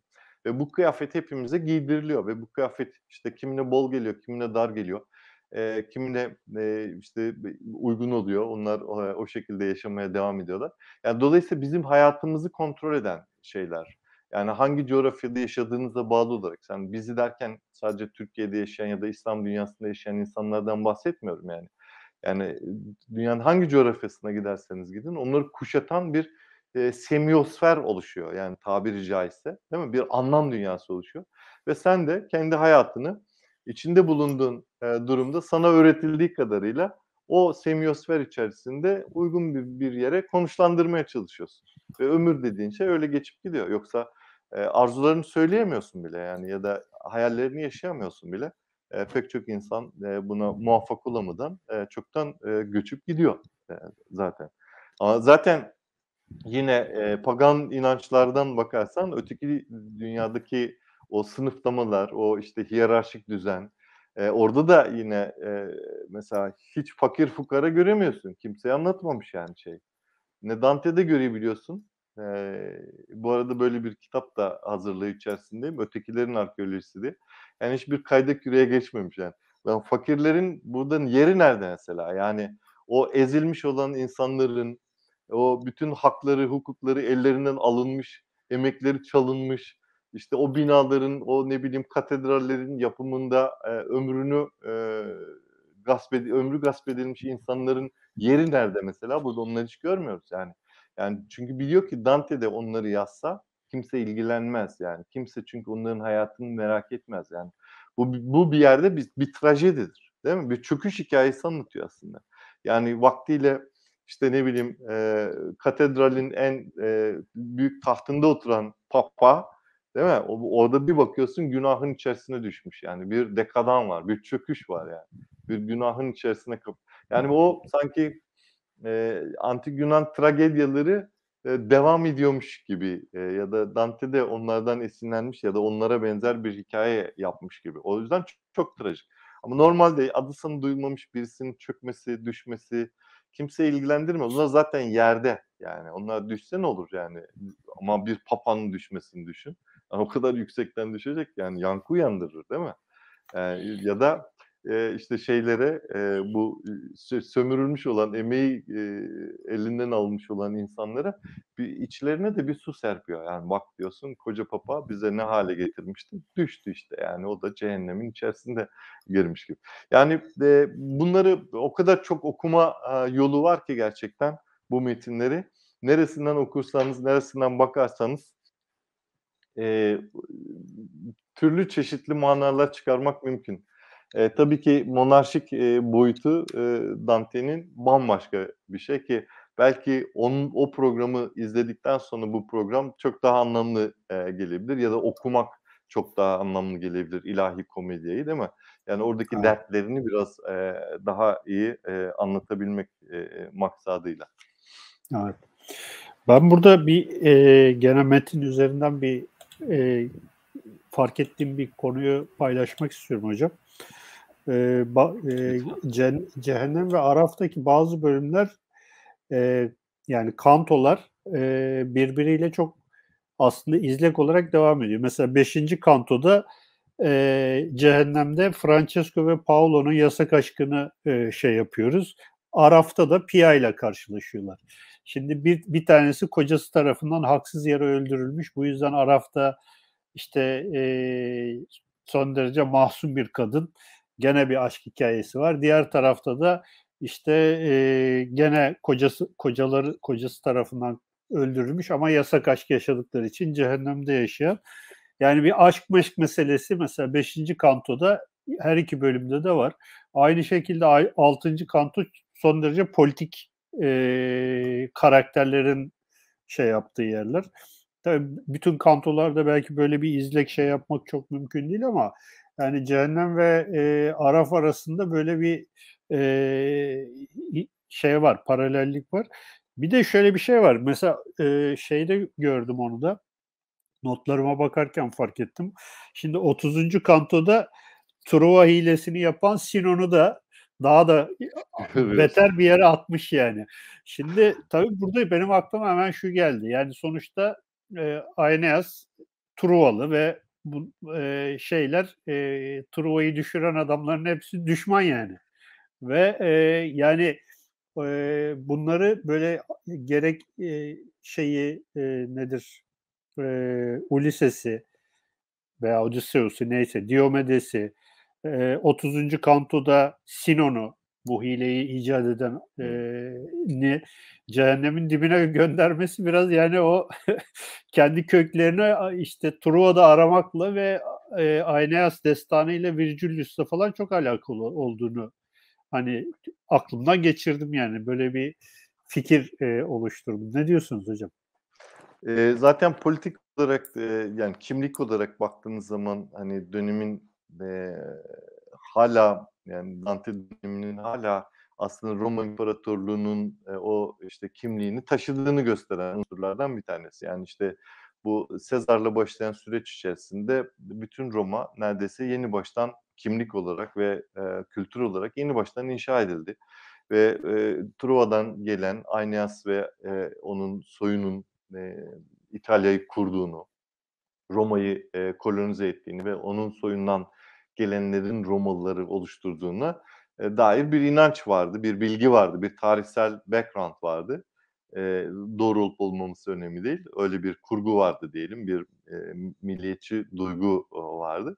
Ve o duygunun en azından işte 12. yüzyıl sonu, 13. yüzyıl, 13. yüzyıl sonu, 14. yüzyıl başında hala devam ettiğini e, gösteren önemli e, unsurlardan bir tanesi. E, mesela Dido e, için aynı şey yapmış. Yani Dido biliyorsunuz Aeneas'la e, evleniyor e, ve işte sonra Aeneas onu terk edip gidiyor falan diye.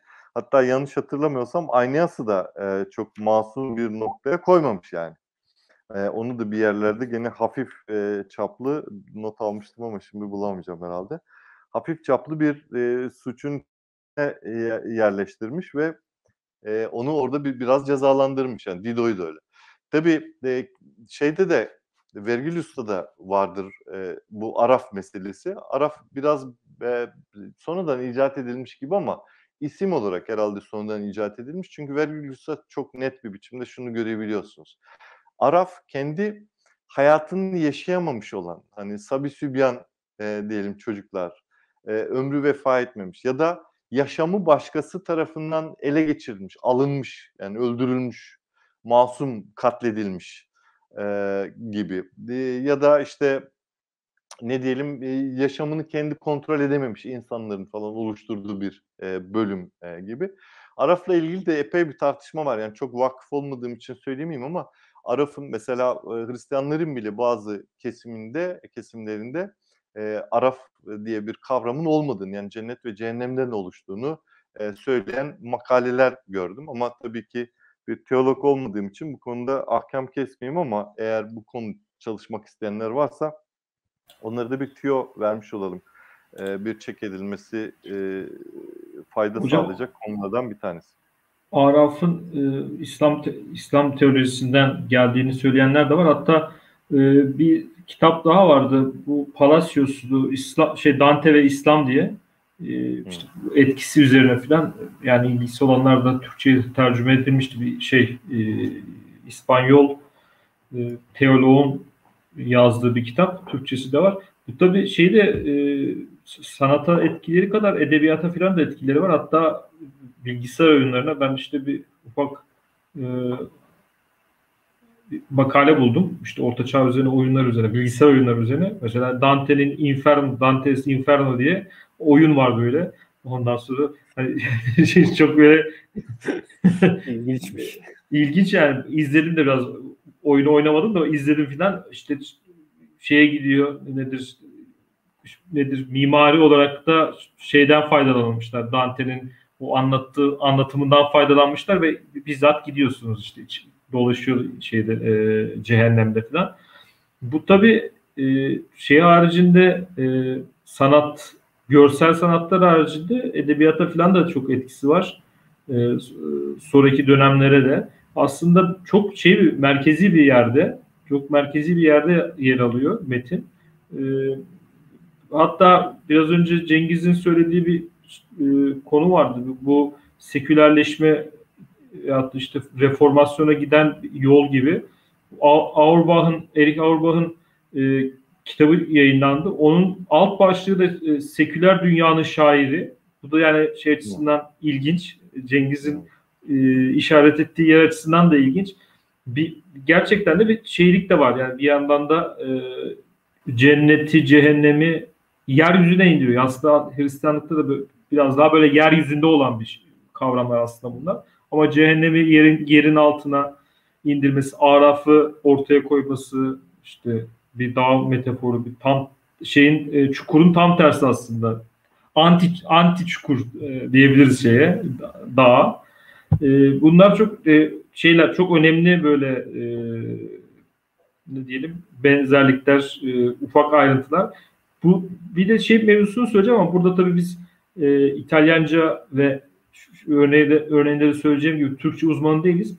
E, Dante ile e, Yunus Emre aynı dönemde yaşıyorlar ve yerel dillerin kurulmasında da e, öncülük yapıyorlar. Bunlar da aslında çok e, çok e, nasıl diyelim ilginç ve aynı dönemlere denk geliyor. Yunus Emre'nin e, Türkçe üzerinden ve Kaygı Ustap'la mesela geçen haftalarda e, Özle, e, Zeynep Hoca ile yaptığımız programda da vardı mesela. Kaygısız Aptal'ın Türkçeyi e, bir e, Yunus Emre ve Kaygısız Aptal'ın Türkçeyi kurması, Dante'nin de İtalyancayı, Latinceden sıyrılarak İtalyanca dediğimiz şeyin kurması da aslında şey yapılması, not edilmesi gereken e, hatta sizin biraz önce söylediğiniz gibi çalışıp çalışmak isteyenler için e, önemli ufak ve önemli ayrıntılar. Bir de tabii doğrudan şeyle alakalı değil, e, ilahi komediyle alakalı değil ama Dante ile alakalı olarak Yeni Hayat, Monarşi haricinde bir kitabı daha var, Yeni Hayat. E, ve o Orhan Pamuk'un da Yeni Hayat romanda hatırlarsak böyle bu metinler arasılık, metinlerinin birbirlerinden e, gidip gelmeleri de aslında dik, e, dikkat çekici şeyler. Ben ufak böyle bir şey yapayım dedim. E, Dante ve e, ortaya karışık. Ortaya karışık bir şeyler söyleyeyim dedim. Şimdi e, e, İlk söylediğin şey çok önemli.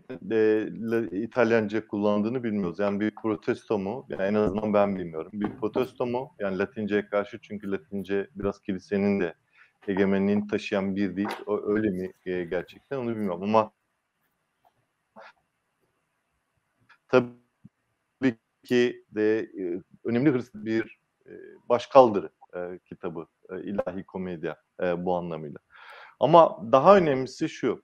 Yani bu tür kitapların aslında e, senin de söylediğin gibi işte edebiyata yansıması, sanata yansıması, mesela çocukların oyunlarına yansıması ki dijital oyunlar şimdi sanal yolculuklar yapılabiliyor gerçekten. Yani kulaklıkları falan takınca da e, büyük bir ekranda gerçekten e, Dante'nin cehennemine girip çocuklar oralardaki canavarlardan yani senin söylediğinden anladığım bu kurtulup e, belki de Araf'a çıkmaya çalışıyorlar. Oradan cennete geçecekler falan. Öyle bir bir şey var. Belki ondan puan kazanıyorlar falan. Şimdi bu bir aslında bir ne diyeyim romantik bir şeymiş gibi geliyor. Yani işte bilmem e, 5 6 700 yıl önce yazılmış bir e, kitabın e, işte yeni nesle aktarılması gibi geliyor. Sanki bir kültür e, hareketiymiş gibi geliyor. Oysa ki yani bana sorarsanız bu tür özellikle çocuklarla ilişkili bu tür eğitim şeyleri, araçları onların zihninde de benzer bir yapının inşa edilmesinde önemli bir rol üstleniyor diye düşünüyorum. Yani bir şekilde aslında başka programlarda da söyledik hani farkına varmadan gördüğümüz bir takım görseller, duyduğumuz an bize anlatılan bir bir takım masallar, hikayeler vesairelerle aslında zihnimiz işgal ediliyor. Zihnimizi e, bir takım düşünceler, duygular ve görseller işgal ediyor.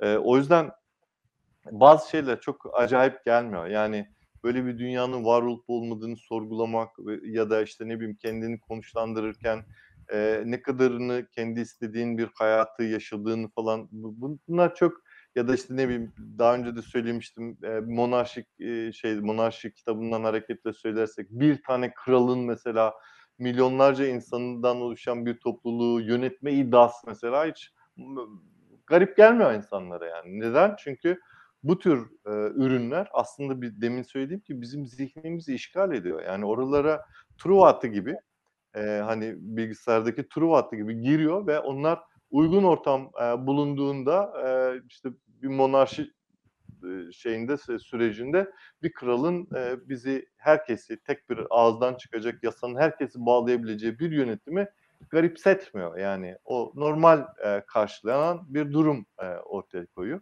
O yüzden bunların çok masum olduğunu düşünmüyorum. Muhtemelen bunların arkasında, bu tür ürünlerin arkasında ya bir bilinçsizlik vardır. Yani bir şekilde bir şekilde onların işte sahip olduğu, öğrendiği geleneği devam ettirecek bir şey vardır. Veya işte ne bileyim bilinçli bir biçimde çocukların zihinlerini bunları yerleştirirsek, yarın öbür gün işte Hristiyanlığın veya işte X inancın e, top, toplum yönetimi konusunda e, kendilerine yardımcı olabileceğini e, düşünen akıllar tarafından yapılıyor bu bilgisayar oyunları falan. Yani şiddet meselesi e, benzer bir biçimde, rekabet meselesi benzer bir biçimde. Yani bir şekilde geleceğe hazırlanıyor bu çocuklar diye düşünüyorum bu tür e, şeylerde. Ben burada e, belki bir iki şey daha e, ilave edebilirim. Hani meselenin ne kadar eskiye gittiğini e, gör, görebilmek am- amacıyla a, aldığım notlar vardı. E, Gılgamış'ı konuşurken e, yine anlatmıştık e, hatırlayacaksınız. Enkidu'nun e, cehenneme gitme sahnesi vardı. Şimdi orada e, o, gün sözün etmediğimiz ama sonrasında e, benim dikkatimi çeken bir metin daha e, buldum. Onu e, paylaşmak istiyorum sizinle. E, işte Gılgamış ve Enkidu e, işte büyük işler yapıp e, tanrılara e, kafa tutmaya başladıklarında tanrılar toplantı yapıyorlar ve e, Enkidu'yu öldürme e, kararı alıyorlar. Ve Enkidu işte bir rüya e, görüyor. Ve rüyasında e, işte e, e, işte müthiş bir gök, büyük bir kuş tarafından e, böyle bir e, işte Dante'nin ilahi komedyasında olan işte Grifon gibi böyle büyük bir kuş tarafından e, onun pençeleriyle tutulup yer altına götürüldüğünden e, söz ediyor ki E, or, orada işte kendisinden önce gitmiş olan insanların, yeraltı tanrılarının e, nasıl e, şey olduğunu, e, yaşadığını, e, onlara e, sonradan gelen insanların nasıl hizmet ettiklerini, onların emrine girdiklerini falan anlatan e, önemli şeylerden bir tanesi. Bu da dikkatimi çeken hususlardan biri şuydu. E, diyor ki Enkidu, buradaki dünyadaki kralları diyor gördüm orada diyor. Yer, yer altında diyor. Onlar diyor orada hizmetkar olmuşlardı diyor. Yani bu e, mesela benim çok e, e, vaktiyle dikkatimi çekmemişti ama şimdi çok ilgimi çekti. Çünkü e, Gılgamış'ın ölüme e, bu kadar e, karşı çıkması, ölmeye çözüm araması diyelim, ölüme çözüm aramasının altında yatan önemli şeylerden bir tanesi. Yani düşünün herkesin size hizmet ettiği bir makamdan sizin gidip herkese hizmet ettiğiniz ya da oradaki tanrılara hizmet ettiğiniz bir makama e, ineceksiniz. E, orada da yine Gılgamış metninde de yine biliyorsunuz bir öteki dünya coğrafyası var. E, Enkidu iner aşağıya işte e, bir sürü insan görür. E, Gılgamış sorar ona işte kız çocuğu olanı gördün mü diye mesela. Gördüm der. Ne yapıyordu der. İşte onlar sefil bir hayat yaşıyordu der. Erkek çocuğu olmadığı için çok üzülüyorlardı der. Efendim işte gömülmemiş olanı gördün mü der mesela. Arkasından bir cenaze töreni düzenlememiş olanı gördün mü der. O da der ki gördüm. Onlar ne yapıyorlar? Bunlar acı çekiyorlardı falan der. Yani bütün bunlar aslında dünyada insanların nasıl e, yaşaması gerektiğini, e, ölenlere ya da e, işte kendinden önce gidenlere ya da tanrılara nasıl e, bir uğurlama ya da hizmet e, sunmaları gerektiğini, e, onları e, işte daha iyi bir yaşam bekleyebilmesi ya da bulabilmesi için e, öbür dünyada neler yapmaları gerektiğini anlatan metinler e, bunlar. Zaten biliyorsunuz Hristiyan e, teoloji e, okuma yazma e, şeyini de geçmiş, e, problemini de halletmiş zaten kiliselerin içerisini, e, katedrallerin içerisini resimlemeye başlamış. Yani görsel. Zaten hikayeyi herkes biliyor.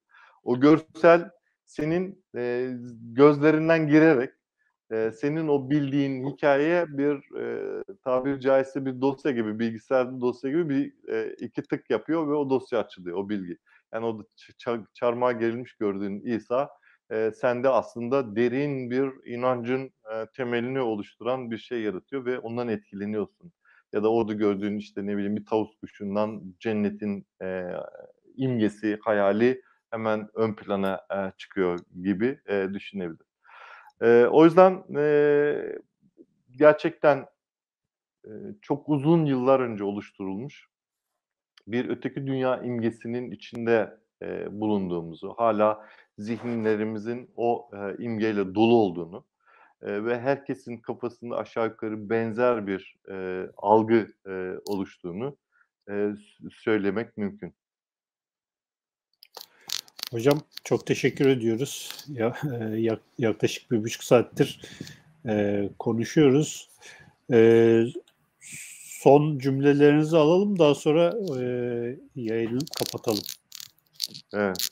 Ama ben teşekkür ederim e, bu e, kısa şeylerimizden birisi oldu herhalde programlarımızdan birisi oldu. Ama Dante gerçekten üzerine çok konuşulacak bir, bir nokta. Ben bir arkeolog olarak baktım e, ve bu meselelere problemi olan bir arkeolog olarak baktım. Ve bunları gördüm. Çok daha fazlası var tabii ama bir her şeyi böyle bir buçuk saat içerisinde e, ne yazık ki yetiştiremeyiz. E, her bakana aslında farklı bir metin sunacak e, bir e, yapıtla karşı karşıyayız. Gerçekten dünyanın en zengin e, okunması gereken, herkes tarafından iyi kötü bilinmesi gereken e, bir metin. Çünkü binlerce yıl öncesinden itibaren aslında zihinsel bir yapıyı bize taşıyor. Yani bir bilgiyi taşımıyor bakın. Yani e, daha önce açığa çıkmamış bir coğrafyayı, oradaki dağları, taşları, ağaçları, kuşları, hayvanları, ateşi, soğuğu neyse hepsini e, zihnimizde e, taşıyor tekrar. Yani bu anlamıyla hani e, gerçekten kültürün doğrudan üretemediği bir bilgiyi binlerce yıl sonrasına taşıması açısından çok inanılmaz bir metinle karşı karşıyayız. Zaten öyle bir kere okudum at, at, attım bitti kenara falan diyebileceğin e, bir metinde değil.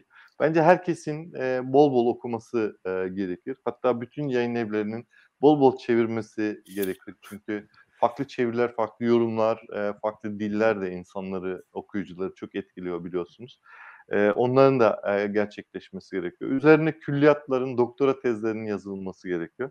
Ancak o zaman işte bu dünya üzerinde biz de birazcık olsun işte söz sahibi olabiliriz diye düşünüyorum. Yani son sözlerim bunlar. Evet. Siz ne yaptığınız her, her programda, her destanda mutlaka bir öteki dünya yolculuğu e, ile karşılaşıyoruz. Bu programda aslında başlı başına e, belki son e, öteki dünya yolculuğu, modern dönemin e, ve yakın dönemin diyelim. Bence öyle söyleyeyim abi. Bir, bir, bir metin daha var. Dede Korkut konuşacaktık. Dede Korkut'ta da gidiyorduk diye hatırlıyorum öyle. evet yani onu daha konuşmadık. Onu konuşuruz. onu bile ayrı konuşuruz. Onu, onu, onu, onu, onu bile ayrı konuşuruz ama Dede Korkut'ta sonuçta hani Dante'den önce e, kaleme alınmış veya anlatılmış bir şey. Hocam yavaş yavaş toparlayalım. Ee, evet. Sizinle herhalde 7. veya 8. mi bilmiyorum artık sayısını unuttum. Valla ben de Epe, epey, epey bir külliyatımız oldu. Bizi kırmayıp evet. e, davetlerimize her seferinde icabet ettiğiniz için çok teşekkür ediyoruz. Bu seri e, bakidir. Destanlar serisini e, İsmail Gezgin Hoca ile yapmaya e, devam edeceğiz. E, 235. yayınımız burada e, sona eriyor. Bugün Dante'nin ilahi komedyası üzerine ölümünün 700. yılında e, yine e, birlikte olduk, konuştuk. E, bu yayının size ulaşmasında bize destek olan Kronik kitaba bitirirken tekrardan bir teşekkür etmek istiyoruz. İsmail Hoca'ya da e, selamlar gönderiyoruz Ege taraflarına. E, iyi akşamlar diliyoruz. you